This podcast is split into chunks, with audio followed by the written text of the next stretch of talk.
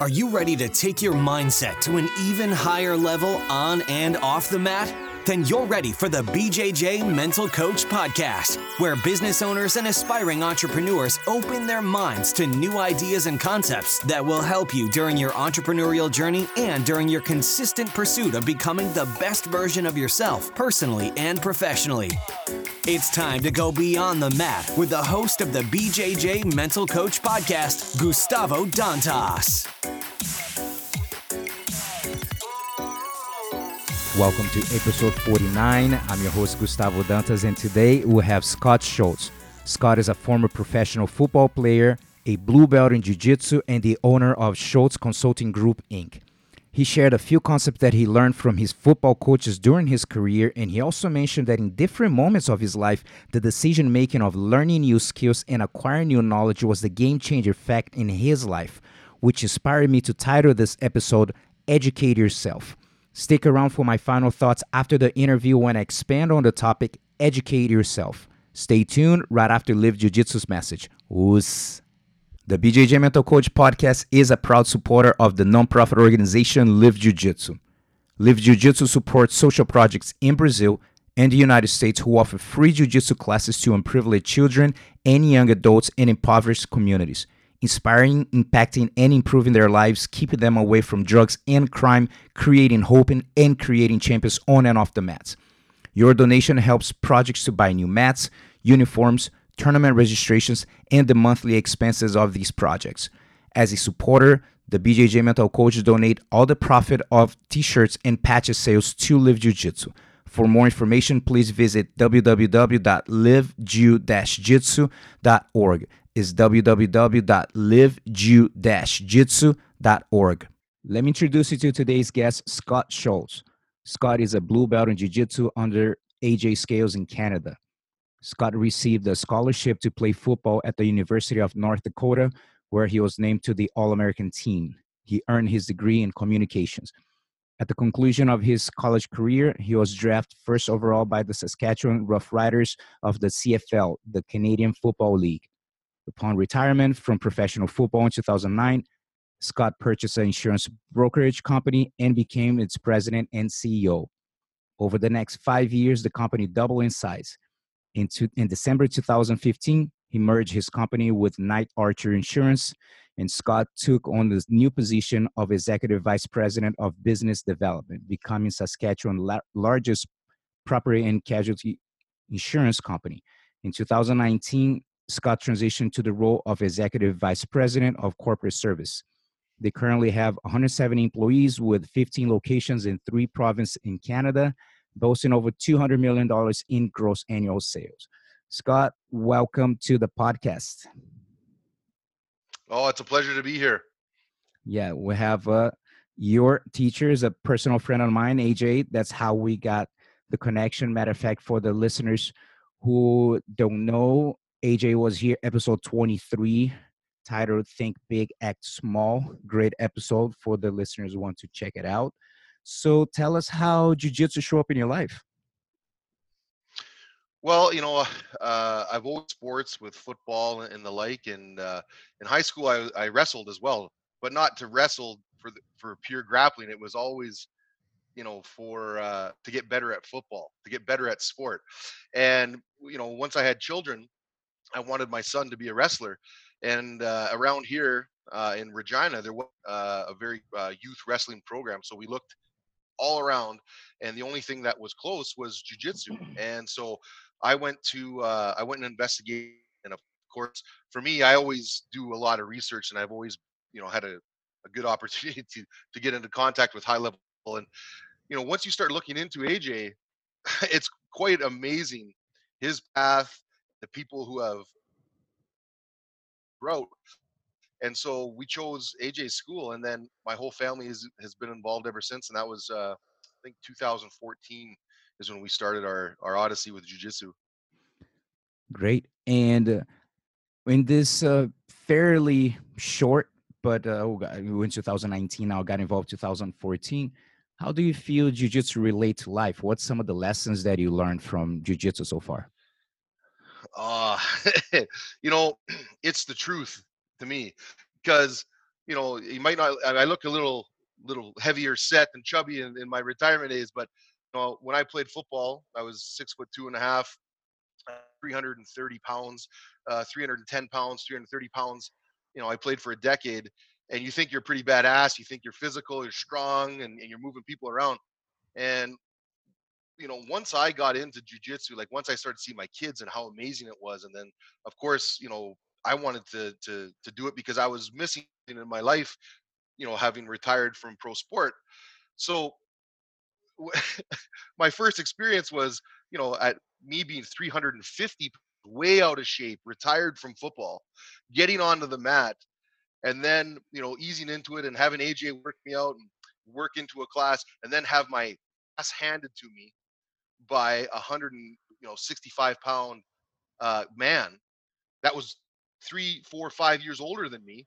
It blew my it blew my mind. Like I could not believe it. And I you know I'd seen my kids do it, and I saw how special it was, but when you feel it for the first time yourself, you, there's two reactions. Either you run or you sit down and you scratch your head and you and you try to postulate how you can not allow that to happen to you again. And then that's the that has been the the struggle ever since. that's awesome. And one of the questions that I have with people here, especially when I interview entrepreneurs, is when did it have the spark to pursue their vision?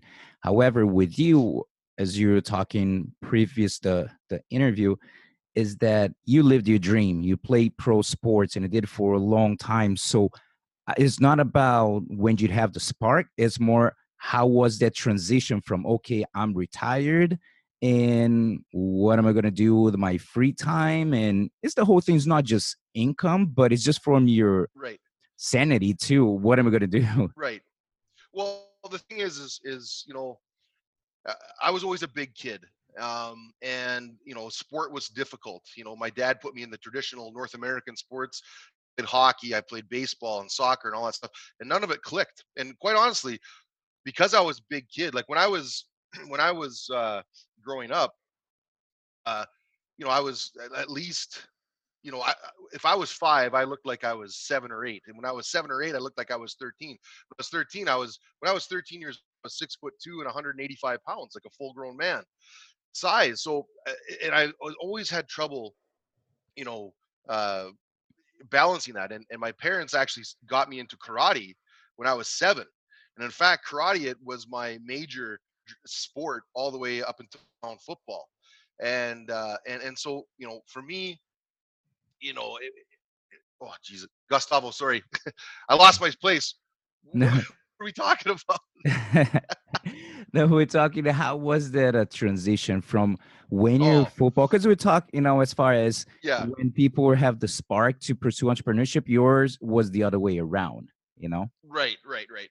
So the difference, like, like, so, so football drew, drove that, and then it was this idea of okay, well, you can play this sport uh, and, and, get an education. That was the trade-off. And once I learned that, I drove uh, me because it wasn't football. It wasn't playing professional. It was, you know, when I was looking at going to school, it was either like, man, you're gonna either go be a fireman or you go to school uh, on a scholarship because my family couldn't afford to send me to university. And so to get that scholarship was it was everything. And then so things the football wise that allowed me to live that dream. But one of the things that stuck with me the whole time was education because the trade off was you get to go to play football on scholarship. Um, but if you didn't have the grades at a minimum level to get in or to, to, to maintain those grades, they would kick you out of school. And so this this idea of there was a connection between learning and doing the thing that I loved. And so it was a it was an interesting it was an interesting prospect got further along with football and uh, now all of a sudden you're in the pros and i i did play in the nfl for two years uh, back and forth with the san diego chargers and the pittsburgh steelers and that's where the big money was the million dollar contracts and all that stuff but i was a guy that wasn't a star and i had my tryouts and uh, i played in eight over over the two years in the preseason and when i got cut uh, i was still the number one draft pick in canada and I could always go back to Canada and play. And that's what I ended up. But a very important thing happened, realizing that, okay, so in Canada, you know, a defensive lineman like I played might make let's just say you know a hundred thousand dollars or you know 100 100 you know 50 maybe depending right well in the nfl they're making millions and millions so it's still a, uh, it was still a good you know you're playing a game getting paid very well you have a great life in, in, in your home country and in my hometown where i grew up. But when i got cut from the nfl i realized at 23 years old like man the the allure and the money will not be there but the education is. And i started thinking 23 years old even though i played for another nine years i started thinking I have to figure out a way to transition out of football and mm-hmm. into normal life. I think a, a lot of that was, you know, instilled in me with my parents. It was never about, you know, it was just follow what you like to do, follow what what interests you. It was football, and it's just so happened I was able to take that to to, to a high high level. But to the to realize that you know you, you're going to need to support yourself. You you know you know i don't know anyone who, who retires on you know that that kind of uh, uh, uh, of, of money right? So I, so it took me seven years while playing working in the off season training but but also taking jobs. I started selling mortgages for banks. I uh, i then got interested into insurance and then the whole educational process that that took to be able to have a license to sh- sell that. And then by the time you know I, I we had won a championship in the league that i played in and the time after that it, everything kind of started coming together the seven years of the hard work in the off seasons and i retired early i retired at the age of 31 and i retired to be to become the president of schultz garrow insurance so we bought a, an, insur- an insurance brokerage in regina saskatchewan and it was you know i could have played probably another three or four years and, and people were kind of shocked when i retired but it's really about the lifelong process it's it's it, football's great and man, I got to do it, but you know, like my body's broken. I mean, I'm sure you can attest to that with your years in, in, in competitive jiu-jitsu and, and, and all of the training that you've done. But I wouldn't, I wouldn't trade that. But but that said, there, there's, there's a point of diminishing returns if, if I were to play out to the end. You know, if I would, would have played till I was 30, 36 and you know you can you know then now you're in real trouble with your body barely being able to walk and those kinds of things so for me it was always working on this how can you how it's almost how can you get out of this? How can you get out of your plan? How can you get out of your dream? Because you realize that that dream it will change you know your vision you know business people young folks your vision will your vision will change um, throughout your life. I mean what you thought was your goal and once you achieve it or come close to it it could change. It, it could it could morph into something else. And to me that's kind of the interesting part of life that i'm in right now because I'm coming to that precipice again with my uh, with Knight Archer Insurance. Uh, I'm the, I'm an owner there, uh, but I have accepted a uh, a, a, lucrative buyout. so I'm going to be 31 years old here on Friday, out of work. Uh, probably could retire, but as you know, uh, there's a lot of life to live at 41. What is the guy going to do? So I have to figure this out in the next coming months.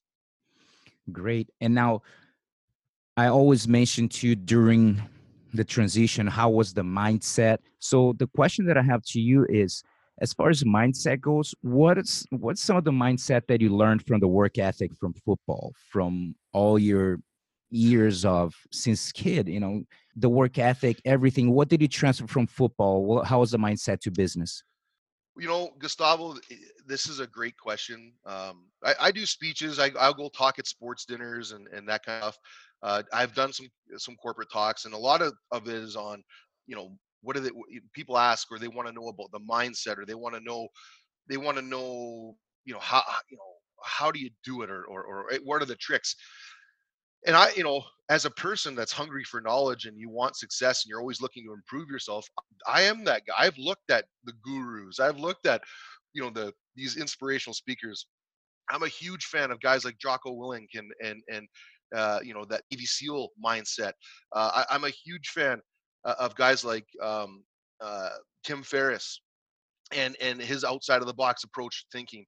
Um, but what I've but what I've realized is you got to find what works for you and there's no substitution for hard work you, you, even harkens back to when i was coming up you know even in high school when you're lifting weights before football you know, who were the guys that you looked up? It was the Arnold Schwarzeneggers. It was the guys in the bodybuilding.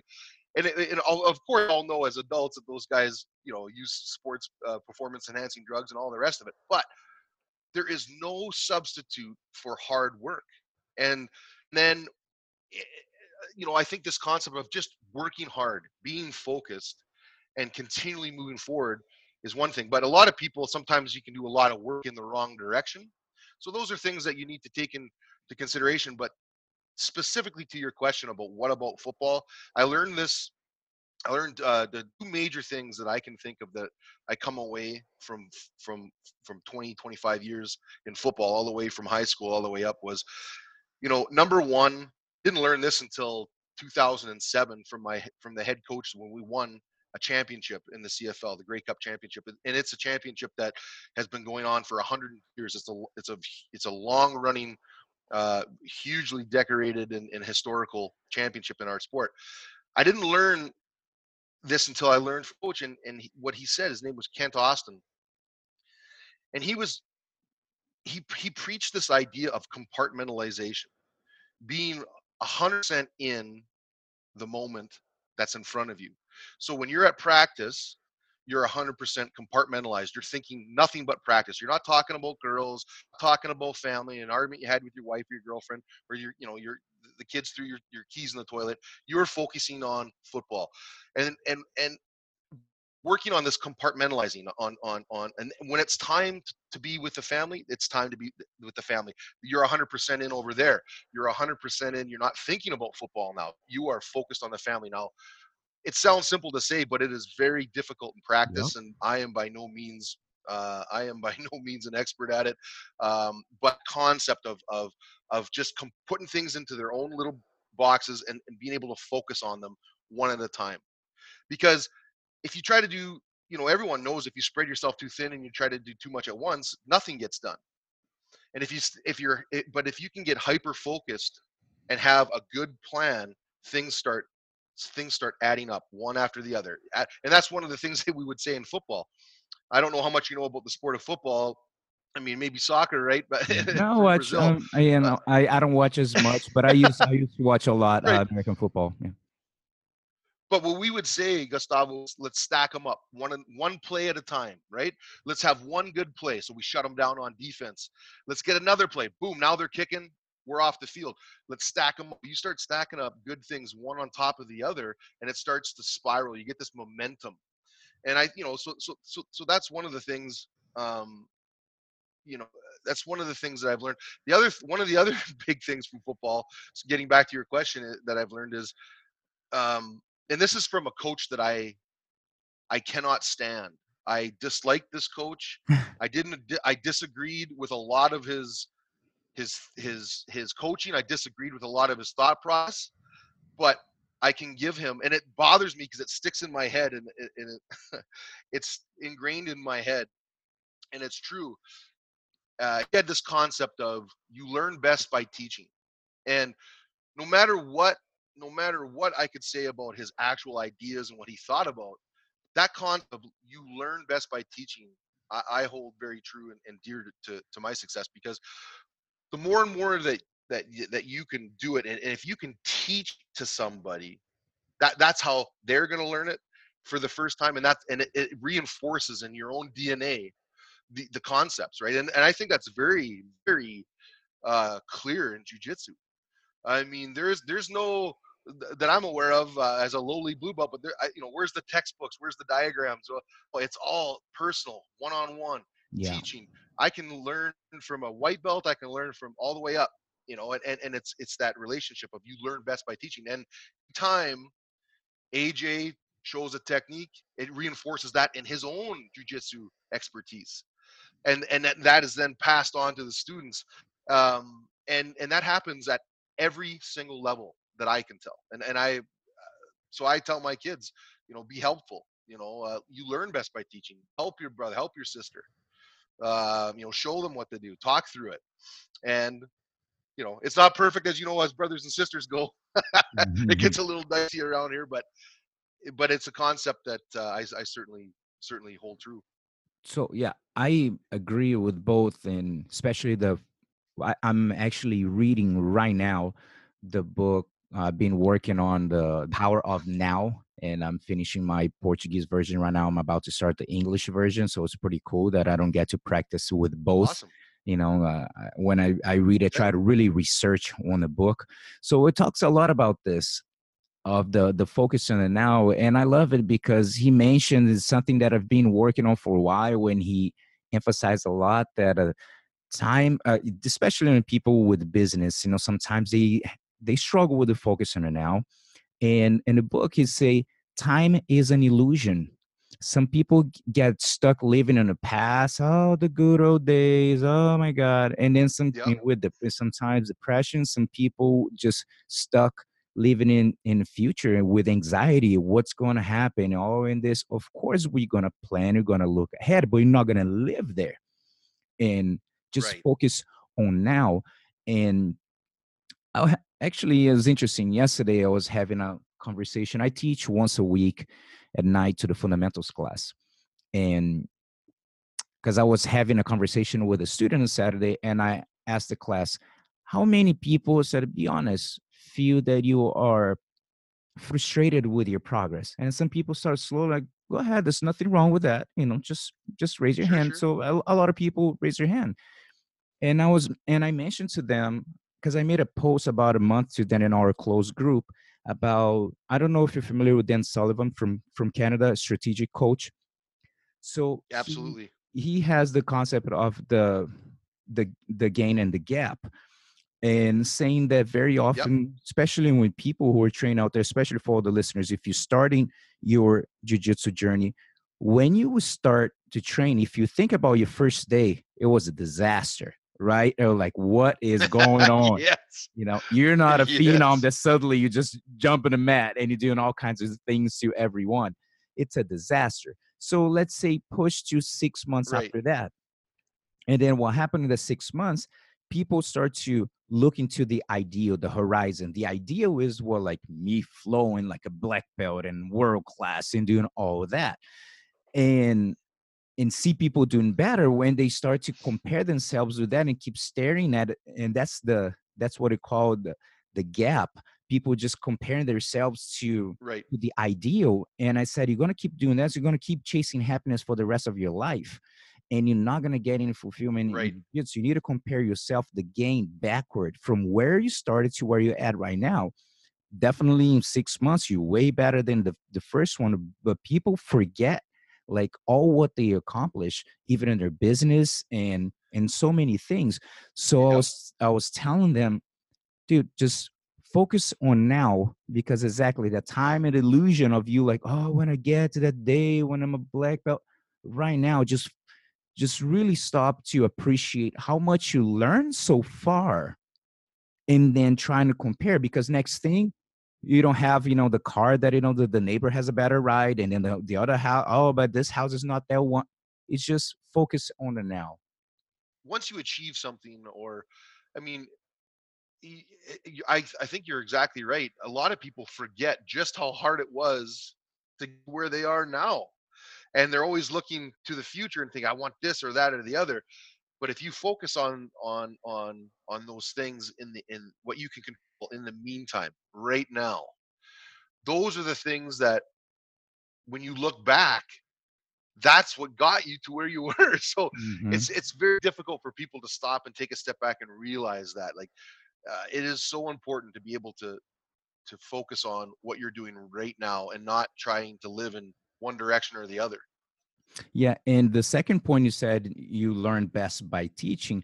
I agree 100% because I have mentioned this maybe a couple episodes ago, but when I moved to Arizona in 2000, first month we had 11 students and uh, most white belts, a few collar belts, but yeah, the the level wasn't high at all. Of course, it's 20 years ago, and just came fresh from Brazil, training with a the best generation of União ever had having classes yep. with Andre Pederneiras. So I came from a, like a really good structure. So when uh, I started training with them at first, uh, it was like any move that I did, it'll work. I don't need to put any combinations or anything. I'll do a sweep. That's it. I, yeah. I can get away with whatever I want. But as far uh, I, as long as I just I just kept like I would show them and then I'll show them like, hey, how you stop this, and then little by little in a year, two, they and then it's pattern recognition, right? You get caught so so much in one move, like, oh, okay, I got it. That one's coming. So they start to right. You uh, stop my move, and then I'll get around and figure out another variation, and then I'll show them how to kill the variation. I'll come with something else. So all that, and I always say I'm vocal about that because I mean, for the past 20 years, not like I have a teacher. You know, I'm I'm here and I'm uh, now I don't study jujitsu anymore, but I used to be obsessed with studying back then with VHS and all that kind of stuff from, from tournaments yeah. to learn different things. But my students really helped me to get me to another level because I was passing the stuff to them, learning how to stop that. So I had to figure out another way. Next thing I'm doing three, four combos that I, I would not be able to do in the beginning. I'd have to do with the um, just back and back in Brazil, and then that started to build my confidence back up. Because the beginning, that make my confidence to sink. I'm like, dude, how I'm gonna prepare myself, right. you know? So that really affect me uh, back then, which I could have, but it's just the emotional state that I was back then. I just didn't think that I, that I could, to be honest, with the the material right. that I have, that I had at that moment. But as they started improving, like I felt like, oh wow you know like i'm really building some some really special here with a good level and now we have a, a solid team we have a very good uh, even people that don't compete but they're like uh, or have competed before but solid people with really good knowledge and that's the thing that i brag the most about um, my team in arizona is the quality of training partners you know there's a lot of people that they always right. helping each other counting. No one's hiding moves from anybody, and that pushed them to uh, to get better. So it's great. Now, what would you say so far after you left football, got into the the business world? What did you say some of the worst entrepreneurial uh, struggles that you have faced, and what did you learn from it?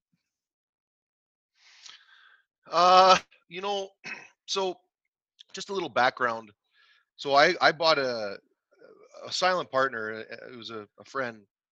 We bought uh, an insurance brokerage, and so we represent a bunch of insurance companies, and we broker those products and services to to the to the user the, to the client. Someone you know it could be home insurance, it could be all of these things, home, car, auto, business, farm, all those things, industrial, and in where I was from, no one, no private business had bought a brokerage in the past 20 years. And it had all been banks or insurance, big insurance company consolidators. So me and my friend, uh, my partner, we were the first private businessmen to buy a brokerage in, in our province in about 20 years. So that was a big deal. Um, and it was a medium-sized brokerage. We started out doing about three and a half million bills, and within five years we doubled that. Now, the problem, the biggest problem was disruption from technology. And you're looking at an industry, um, you know, I'm in Saskatchewan. Uh, it's a province in Canada. It would be closely comparable to for for the people who are in the United States. It would be a pro. It would be a state like Minnesota, North Dakota, Montana, right? It's it's rural. It's small. Our population is is is just over a people total in a province that is the land is three times the size of Texas. Okay, it's it's it's huge, and so what? So we were behind the curve on technology, so it wasn't like you know we're a little slow to adapt in, in Saskatchewan. It's just like some of these other states are. But what was happening in, in in, in, major provinces or states was this technology was disrupting. Big companies were employing millions and millions of dollars that I couldn't spend on internet sales, on development, on algorithm development, on on how to how to deliver this service digitally to the to the to the uh, customer. So th- this was a struggle because I, I had trouble just getting a website together and and and and making sure that we're providing a good service. I mean, we started out with 13 employees, you know, uh, and, and servicing kind of like a, a large neighborhood in a, in a in a in a in our capital city.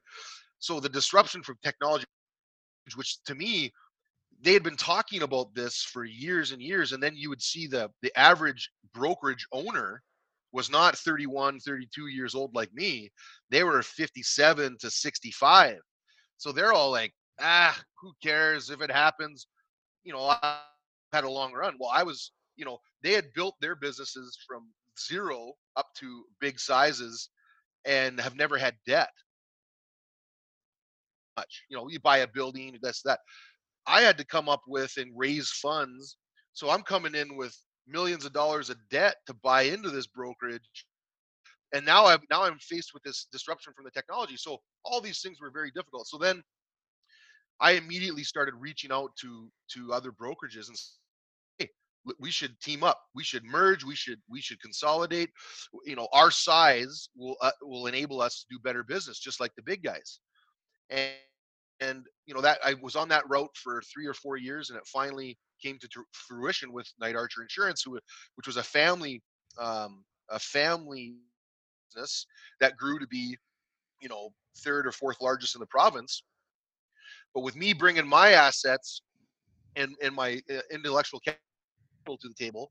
We we merged in 2015, and we became the largest brokerage uh, in in in our entire province slash state, and a major com- a competitor in the country. So, well, in the West, anyways, the western uh, part of the country. Um, but even at that, the technology disruption is still a challenge, and and we spend a lot of money on on research and development and know, we're, we're we're advancing, but not as fast or as quickly as you know, say some of these national or international insurance um, companies that can funnel millions and millions of dollars into their development of tech. So technology has been the biggest challenge in, in how uh, how we do business. So would you say that how can I say? Would you say that the the the lesson was more like to be always aware of what's going on with the changes and try to adapt as fast as possible that's the way to say yeah i mean because i listen I, i've seen a lot of guys that they didn't believe that they don't believe the threat or they don't believe and and and it just it's not like it's going to turn our lights out tomorrow gustavo mm-hmm. but it's just it's that you know they gain an inch and then they yeah. gain another inch and, and and it's it's that slow methodical progress that they they're okay with. Where you got, I'm not a, I'm not, you know, uh, I'm a Gen Xer, but you got these people that we all want everything our parents had because they're successful, 55, 65 years old, and look good. But that took a lifetime to build. And us younger people, we think that you're going to get it like this. So for me, like the, the, the learning of the lesson was it, it's really about decision making. It was, you know, I identified the threat or risk and it was two decisions. I could go it alone, and uh, but I realized, and there's nothing wrong with going it alone because there are some people out there that are hyper, um, are hyper talented or have developed something that if you go it alone, boom, you're Google, you're Amazon, your Facebook, your Twitter, your Instagram. They went it alone and then built it out. I realized that, and there's nothing wrong with being honest and recognizing that you know, I'm a hard worker. I hustle, but I really don't have a, you know, anything game changing. So I had to decide, go at your own and deal with it, and likely, you know, and, and wrestle with the, the the process of possibly failing, or uh, identify uh, partnerships or or or you know shift shifting your your your idea set to maneuver forward and that's what i that's what i did i i, I you know if you can't beat them, join them. I joined them. Yeah, and I feel, and the the way I look too, it comes back to the beginning of the interview when you mentioned about your education, but because we stop, we start thinking about during your career of getting what kind of knowledge you're gonna get for the future, and then when you when this technology disruption happened, you had to go after education. People who know about that, you had to be more knowledgeable, even though maybe some of the stuff you're not personally you're going to be doing because it said it's not some of your strength and i agree 100% with you to focus on your strength but you did go after people who had the education to deal with this technology technology disruptor so in in my view i see of that of like the decision making and the decision making of consistently educating yourself in the process of what is going on Bingo. with your industry you know yep. and i think as you mentioned some people get get stubborn. They do.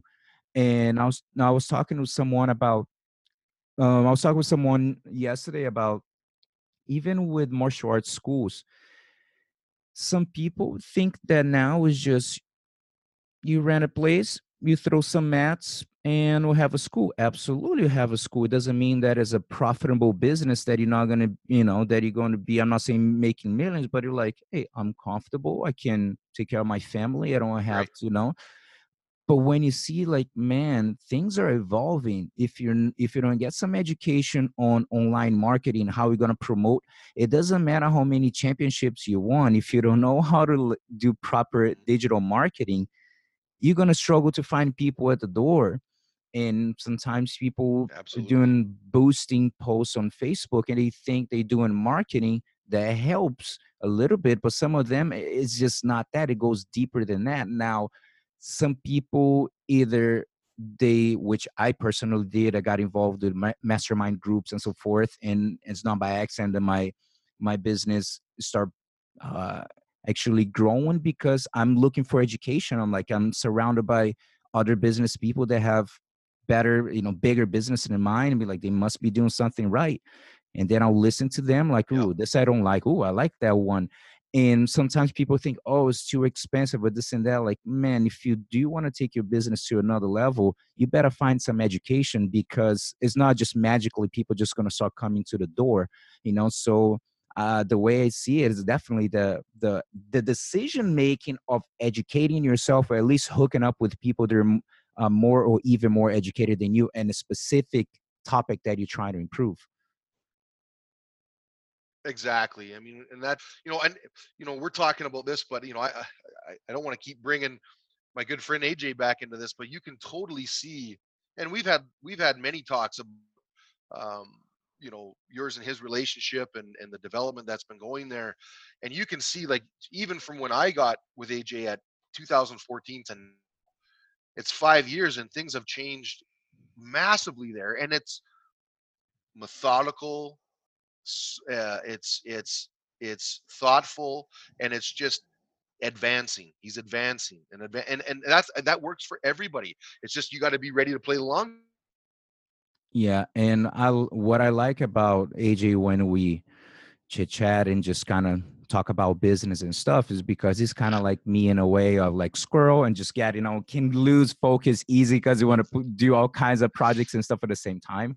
So I'm kind of like right. that. So I've been getting better at eliminating some of the the stuff over the years. You know, I start a venture here, there, there, and just part of m- my growth as an entrepreneur is just understanding better the uh, or the priorities and stuff. So I do my best to share with him too, and and I'm excited when I see him doing and I see him getting uh, with his events. So we right. got very similar business because have the school and the events, and that's what he does too in Canada. So we always uh, get this. So he's always looking for education as well, and and that makes a difference, man. And this is for everyone who listening right now and say, Gustavo, I'd love to get education, but I'm broke. I don't have any money. Dude, education doesn't mean you have to go to college. There's tons exactly. of free, free, amazing content online, YouTube, free courses. You just pile them up. It, it will help. There's no way that if you put it, like, let's say a year of just every day put in an hour of free content if you can't afford a book as a the last time, the last interview with a, uh, one of my students, Josh Callen, saying if you cannot buy a book, you know something's really wrong. You know, that's bad. If you cannot even buy a used book, but anyway, the excuse it's not there. Oh, I don't, I don't have time. Well, we go to bed later, wake up earlier. Is just if you want, and this is for people who are listening. This got, we're talking entrepreneurship. So if people want to play that kind of game, uh, they need to understand that there are times they're going to go to bed pretty late and they might have to wake up early and it's not for everyone. That's okay. You know what I mean? That's okay. It's just Gustavo, that's the know, I- it- they need to make. it makes me think, you know, again, I told you earlier, uh, I alluded to this coach that I didn't have a lot of, I didn't this coach I had. I only had him for two or three years, and it was at the professional level. But he had another saying. One, th- these are the two things I took from him, and this was the other saying. And uh, I, I believe it to be true, and I think you will too. He said, the the the secret to success success is ten two letter words. All right. The secret to success is ten two letter words. You ready? Mm-hmm. If it, the, the, the 10 two letter words are, if it is to be, it is up to me. Mm-hmm. And th- those 10 two letter words have stuck brain. And it makes me think of this guy often. But it's the, it's the, it's, it's, there's never truer has a statement been made. If it is to be, it is, it is up to me. A lot of people don't want to do the, they, they see Gustavo's success. They see Scott's success. They see uh, person's success, and they just, you know, I've had people say, "Ah, well, if he can do it, I can do it." But where the devil's in the details. The devil is in the want to. The devil is is, geez, I don't have any money, but I got to learn about marketing and and getting that book, uh, uh, you know, and reading it, getting it online, getting it on YouTube, going to the bookstore, and putting in the 30 hours of of intellectual capital that you have. You got to give steve. It, it just doesn't happen. And i think a big a big uh, a big problem with young people these days is is they just think it's going to happen and it's not. If it is to be it is up to me Yup. So, what would you say it's a one high performance habit that you have? Something you've been doing for a long time, you do daily that helps you in all aspects of your life. Could help, doesn't matter, jujitsu life, uh, personal, professional life. What's something that you do daily? you know this might not this might sound this might not sound uh, a real high performance uh, uh, deal but to be honest uh, i i try to play chess Mm-hmm. uh, on, on either on an app uh, on my phone at least once a day. Even if you know, and I I am by no means a great chess player, but I have loved chess since I was in high school. I actually was on the chess team. I mean, there was there wa- there's no competition. It was just a club. You know, Mhm. we we would get together and, and play chess, and just you know the idea. I've always been, for me, it doesn't matter. Like like I like I'm a big guy and and and and I I've only been successful a couple of things, but I am endlessly impressed by people who can do things that I cannot do, uh, physically, any and anything. Uh, you know, I, I look at like you know like uh, like a, a, a, a ballet dancer. Like no one knows how hard that is. They just think full you know movement. But when you take off those shoes and you look at their feet, they look like a jujitsu practitioner's feet or a, or an athlete, and they don't have any trainers and, and docking after them. Uh, you know, so you know, I look at jujitsu and, and I see my daughter and I see my son, and they do things that you know I just physically cannot do with my body. I have you know physical limitations from injury and this kind of thing, and it's just it, it's so impressive to me. You know, you look at AJ, and I go and and um, you know fought 300 pound men for a living, Gustavo, for a living. But I go and, and do grip fighting with AJ on his gi, and it's hard as hell. And he's a 200 pound that I could pick up and toss. and when you talk about, you, you see what I'm saying? Like, so it's in. It, it- I'm so impressed by. So I would just say, you know, uh, it would be to learn, right? So, so, so back to the question. You know, one of the things I do is play chess because it's so humbling. It, it, there's no way that you can do or succeed enough, and jujitsu is, is is that personified. It's so humbling, even to a master like you. I can imagine somebody out there. You're gonna roll with some of your com- some of your friends, and they're gonna get you. They're gonna get you here and there, and it's it, so even someone who I would view as someone who is you know uh, you know on the Mount Rushmore of Nova União Jiu-Jitsu, you're gonna get caught by somebody yeah. and and, and it's and and, uh, listen, it's so funny because when I got the bug, you know, my kids did jujitsu for about a year and a half before I got in it. So then what did I do? Well, there's no one to no one to grapple with a 300 plus pound guy.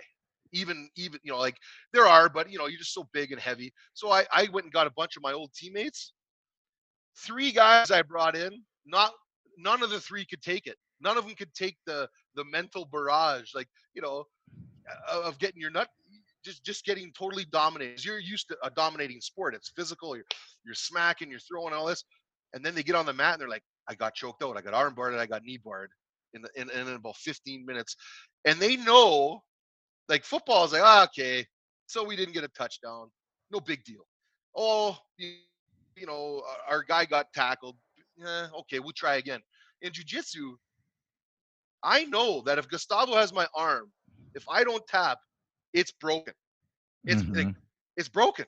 So there's there's such a a, a finality and a and and and within that is is is is that mutual respect so to me that it, it just blows my mind it blows so, my mind so the chess helps you to think more like a uh, in a problem solving situation more like get you more how can i say uh, just open up your mind more for problem solving? Yes.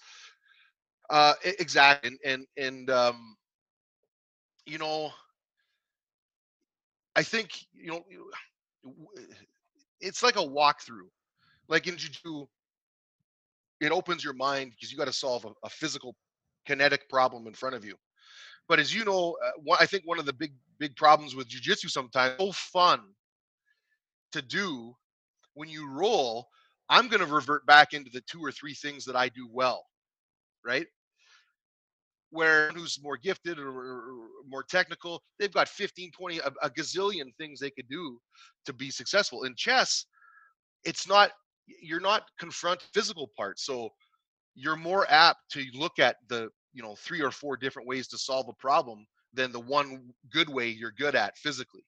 So your to your statement yes I, see. I think chess gets you tumbling. It gets you tumbling in your head to oh i learned i learned four moves that i would never usually use but i'm going to try them over here because there there's not a physical price to pay and it's just a mental exercise of of being open minded That's so i agree with you 100% now, what would you say is one of the, you said a few lessons that you learned from coaches, but is there any other one that you say that it's one of the best advice you've ever received in different situations? Doesn't have to be in football, uh, anything that pops up? Um, yeah, you know, it's also these things of,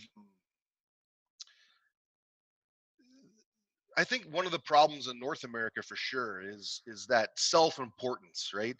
um, that idea you know what what's happening to me is more important than what's happening to you and and i put myself in front of people that that kind of thing i think that that's run, running rampant and again a, a very a coach that i respect quite a bit and this happened in the pros as well uh, if you could imagine how, what you know the financial pressures that are on uh, a professional sports team to to win and market and succeed and and all those things to to to be a successful franchise.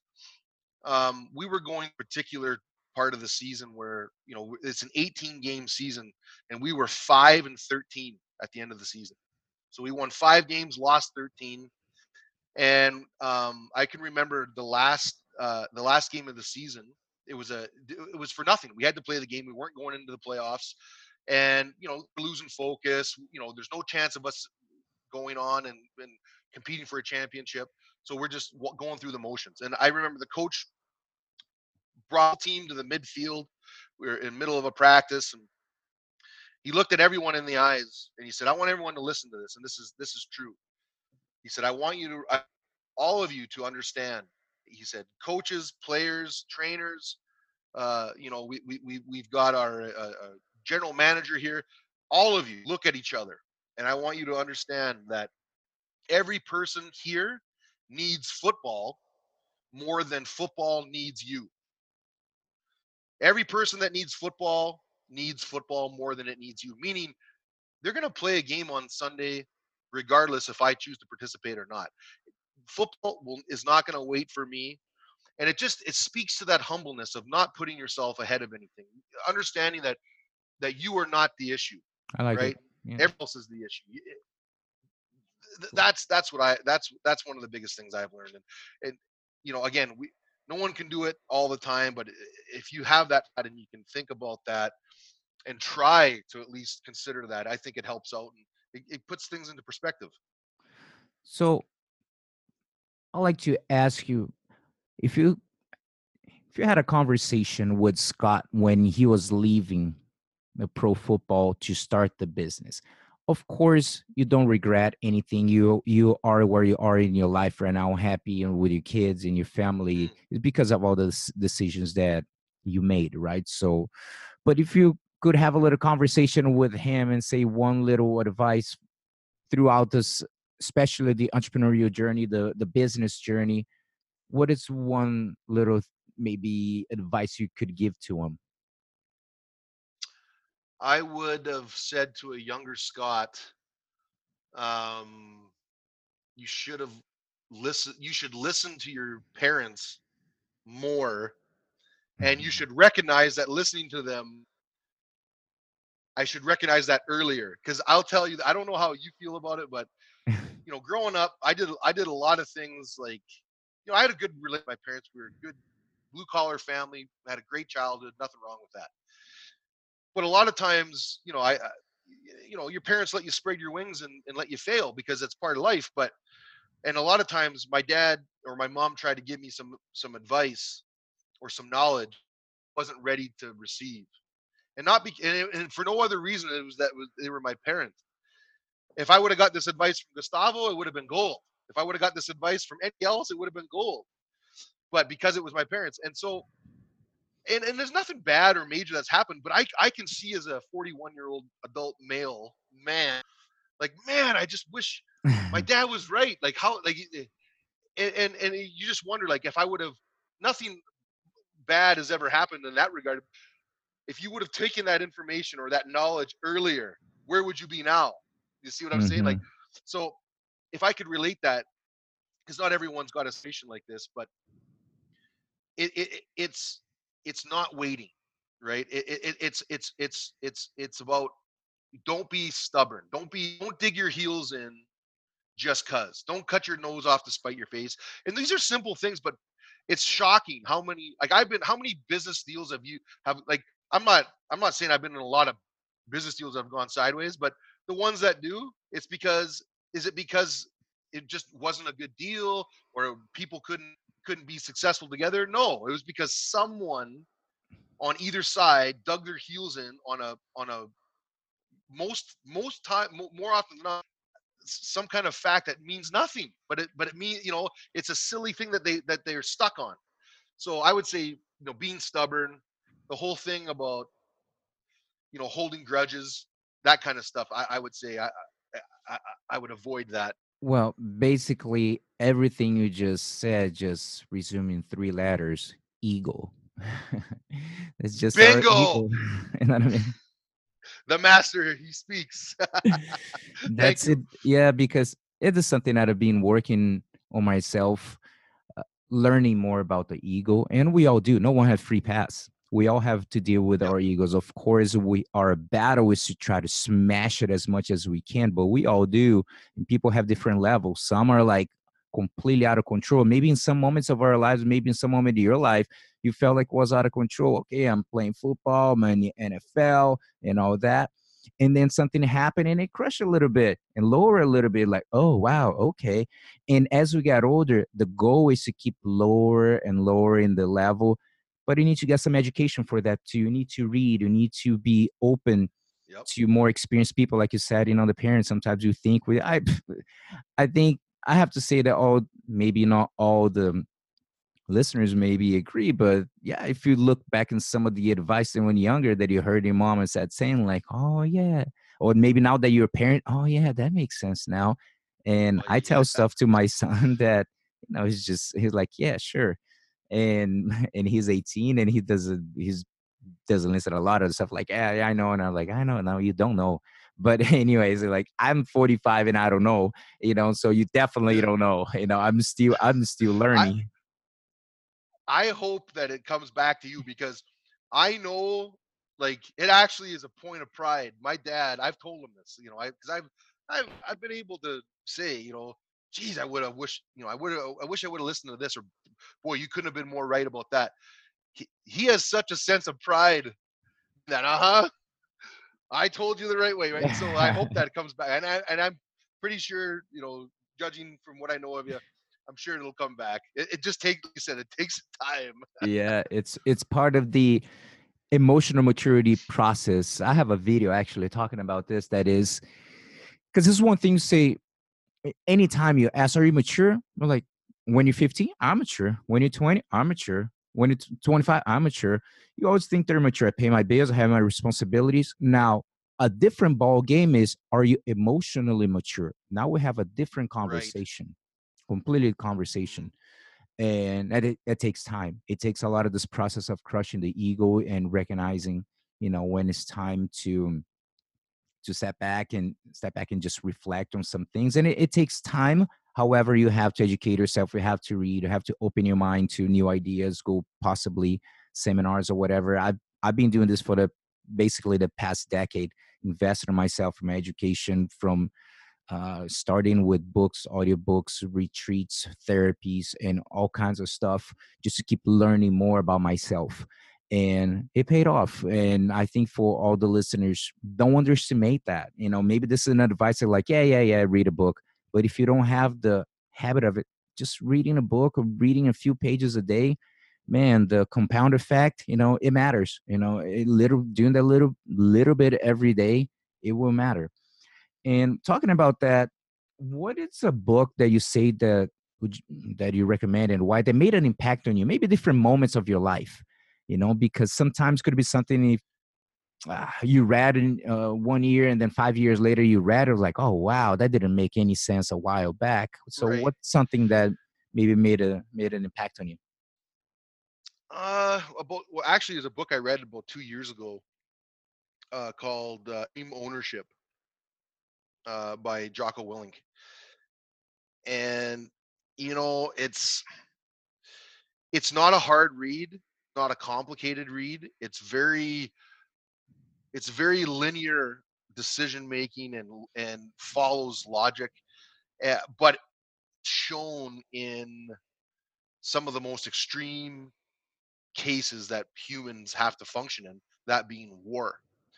And Jocko and his, his partner Leif Babin they go over a lot of these uh, scenarios of, of, leadership and decision making um,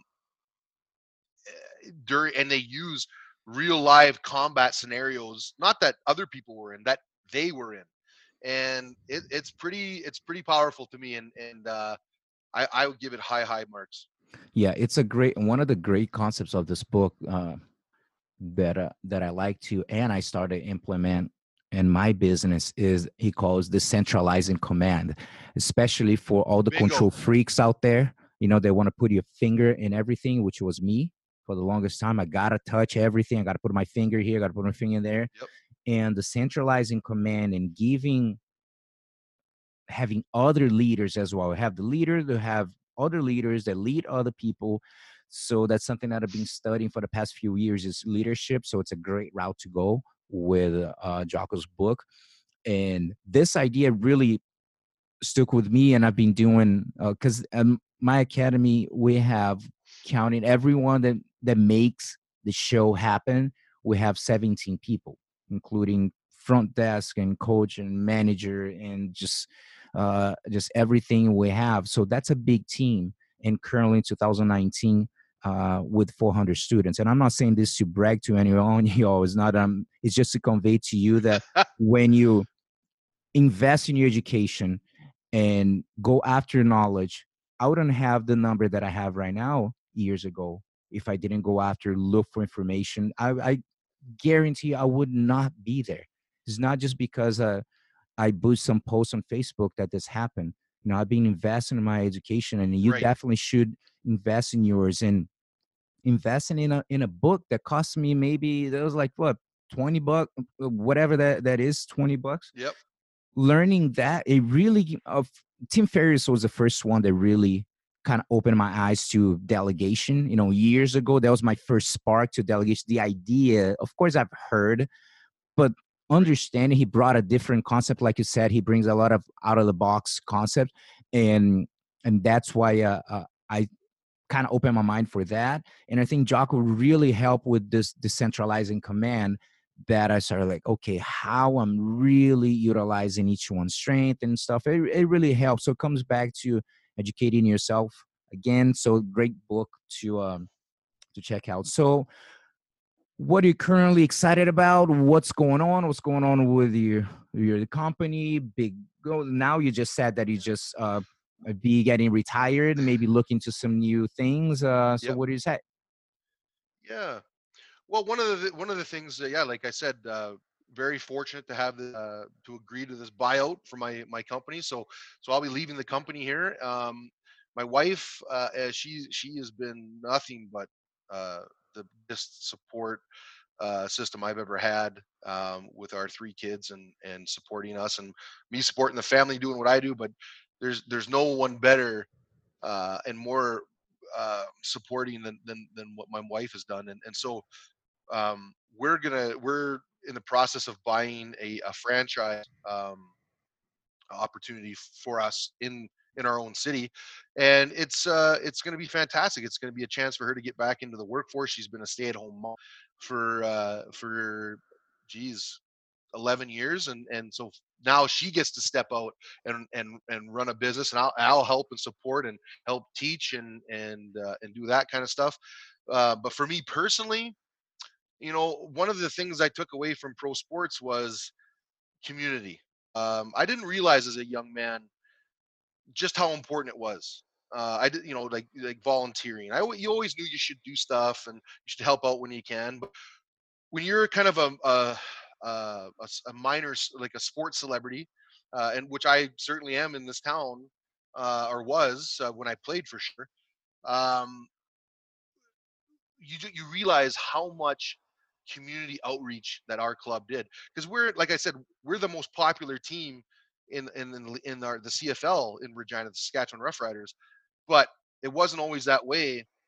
It wasn't uh you used to have to have telethons so the team would have enough money to pu- field a team. And this is when I was in high school and this is when I was in grade school I saw this. So there's tough times and so you know one of the things that I got involved with with, the Roughriders when I played was in the off seasons I ran a, a community outreach where we would go to schools and we would we would visit um 120 schools beautiful in the whole province. We would send six or seven guys. I would organize it and speak at about 30 schools, and then I would organize uh, about six other guys to go do the rest. And we would go all over the province, all over, high and low, hundreds and hundreds of miles uh, to these schools. And we would talk about bullying. We would talk about lifestyles and choices.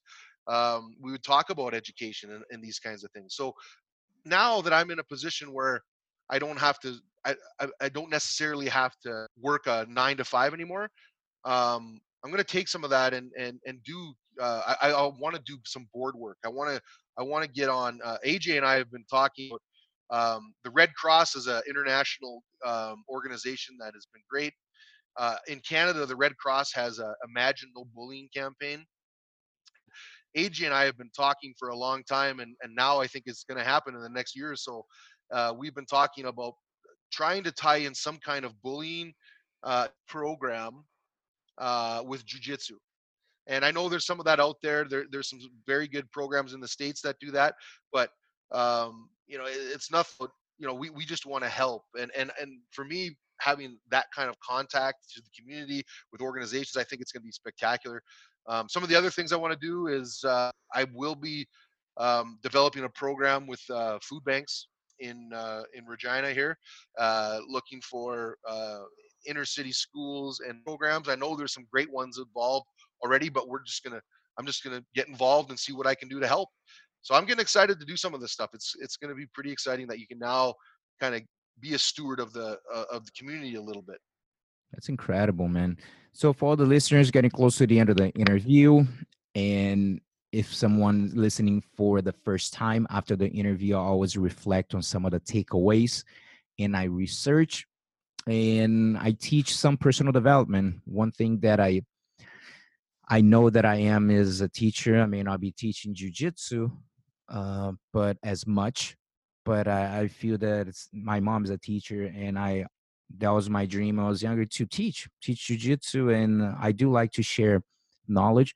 So I go in and I research and I try to get. And the great thing is that again, I learn teaching others. I'll go in, I research eh, and what you said, and then I go over look for some some new information. Sometimes I even read a book to make an audio of uh, ten minutes. So it's it's meaningful uh, to me and to the podcast because that's the mission that we have with the podcast to inspire, impact, and improve the lives of others. And hopefully, people are able to grab at least one takeaway from your interview and say, man, what can I can implement in my business, in my life? So that's what we try to accomplish. So if you want to just say thank to anyone, or if you want to just drop anything on your social media or email, people want to contact you, know more about it, because sometimes people enjoy the interview. They want, hey man, I'd love to ask you a question or something. So how they yeah. can contact you? Well, uh, I like Twitter. Um, I kind of get a lot of news there and, and some interaction. So uh, Scott Schultz uh, six uh, is my Twitter handle. Um, other than that, I, am thankful for all the all I all the people that have helped me get to where I am today. I, I, I would just there's too numerous to, to thank and anyone i guess i'll leave this with saying uh, gustavo anyone who thinks they they they they're side someone somewhere has helped them do something and uh, uh, no one is self-made nobody uh, there's always there's always someone there's always some kind of help up and i want I, I i would just like to leave on the note of saying like consider that you know embrace that be that to somebody else 100% cor- 100% correct and for all the listeners thank you so much scott and for all the listeners stick around for my final thoughts Oss.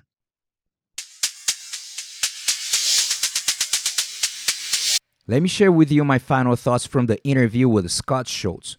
If you're listening just to the final thoughts, Scott is a former professional football player, a blue belt in Jiu Jitsu, and the owner of Schultz Consulting Group, Inc. He shared the idea of, of, compartmentalization introduced by one of his football coaches, and he uses this concept in business as well, which means the division of something into sections.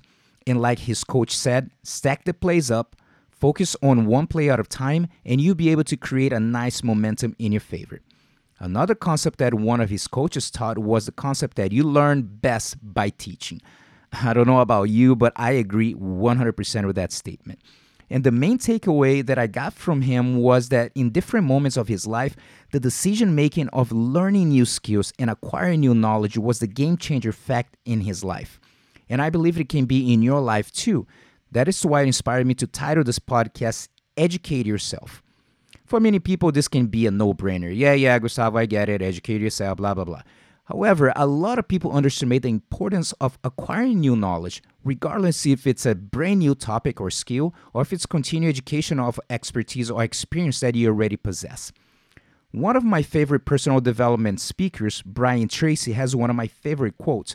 He says, quote, When people are interested in something, they do what is convenient. When people are committed to something, they do whatever it takes, unquote. Now, my question to you is Are you committed to educating yourself more or even more? Or are you just interested? Why do I say this? Because often people say, Gustavo, I'm busy, man. I don't have any time. I don't have the money to invest. And as Scott and I mentioned during the interview, educating yourself, it doesn't mean going to college or sign up for an expensive program. However, if the profession that you dream of requires some college education or certification, you will need to figure out a plan. I'm going to share only one concept with you about educating yourself. However, before I share this concept that I have mentioned a few times in previous podcasts, you have to make one decision. What would you like to learn more about it? What is something fun for you that you don't get tired to hear about it, listen, or watch it, and you like to get more education on this topic? It could be just for hobby at first. However, you never know what this hobby can lead to in your life. For example, jiu-jitsu was my hobby and became my profession. Then because of my competition anxiety, I decided to learn more about mental skills training and personal development. I fell in love with the topic since I noticed the improvement in my life and I decided to share with others the message of becoming your best self on and off the mats, which led me to a new passion public speaking. If I want to inspire, impact, and improve lives, I need to educate myself on how to share the message in a clear and concise way. Then I decided to spread this message all over the world, and podcast is an effective way to do so. So I look for education and how to start a podcast. I enrolled in a free online course, and now you're listening to this message. I wasn't just interested in educating myself, I was committed. Now, what about you? Again, are you interested or committed to educating yourself more or even more in a topic that you are passionate about? If an immigrant with ADD whose English is his second language did in the United States, I believe you can do it as well if you are committed. Is it going to be easy? Absolutely not. And as a motivational speaker, Les Brown says, what do you expect? As easy as a nice picnic in a park? With that said, you can educate yourself more or even more in anything you want. If you're committed, as I mentioned, and mainly if you can overcome your mental barriers. Maybe you can say, Gustavo, this audio is not for me. I don't have any mental barriers at all. I'm consistently educating myself. Great, keep it up. However, don't stop the audio yet. If you know someone that could benefit from this topic, please forward this link to them. The main reason a person with mental blocks who believes that cannot educate him or herself is their mindset. If you don't have a growth mindset, and that's the main concept, it will be hard to take your education to another level. The growth mindset topic, it's one of the core messages of the BJJ Mental Coach podcast, which I have mentioned in different interviews and final thoughts. If you'd like to go more in depth on this topic, invest on Carol Dweck's book titled Mindset The New Psychology of Success. In her decades of research on achievement and success, she wondered why some people avoid challenges and or crumble when faced with difficulties while others thrive and achieve the highest potential. Through the years, she developed a concept that there are two types of mindset fixed mindset and growth mindset. Essentially, Dr. Dweck states that people with fixed mindset believe that essential qualities like intelligence and talents are fixed traits that these traits are responsible for success. They believe that you're born with or not. On the other hand, there's the growth mindset in which people believe they can develop new abilities through practice. This view creates a love for learning and incremental improvements. If you already possess a growth mindset, I have three quick tips for you. Number one, research a topic that you like and utilize audiobooks and podcasts. As Brian Tracy says, turn your car into a university. Think about how much time you spend in your car or some form of public transportation. If you practice that daily, you'll be shocked with your progress by the end of one consistent year. Audible.com is an amazing resource if you're willing to invest $15 per month. Number two, talk with people smarter than you. If you always hang out in a place that you are the most intelligent person in the room, it's time for you to look for a different room. And number three, do the work and be consistently patient. The education process is endless, so enjoy the ride my suggestion to you is keep developing your growth mindset. Believe that you can educate yourself in any topic that you want. Of course, if you're committed to the process of educating yourself even more, and the results in the long term can be life changing. Oss. We're glad you were able to join us for this episode of the BJJ Mental Coach Podcast. But the lesson doesn't end here. Watch the videos and download the audio of the 10 mental mistakes BJJ competitors make and how to avoid them for free when you subscribe to the BJJMentalCoach.com. Don't miss the chance to find out what might be holding you back from being your best self on and off the mat. That's the BJJMentalCoach.com.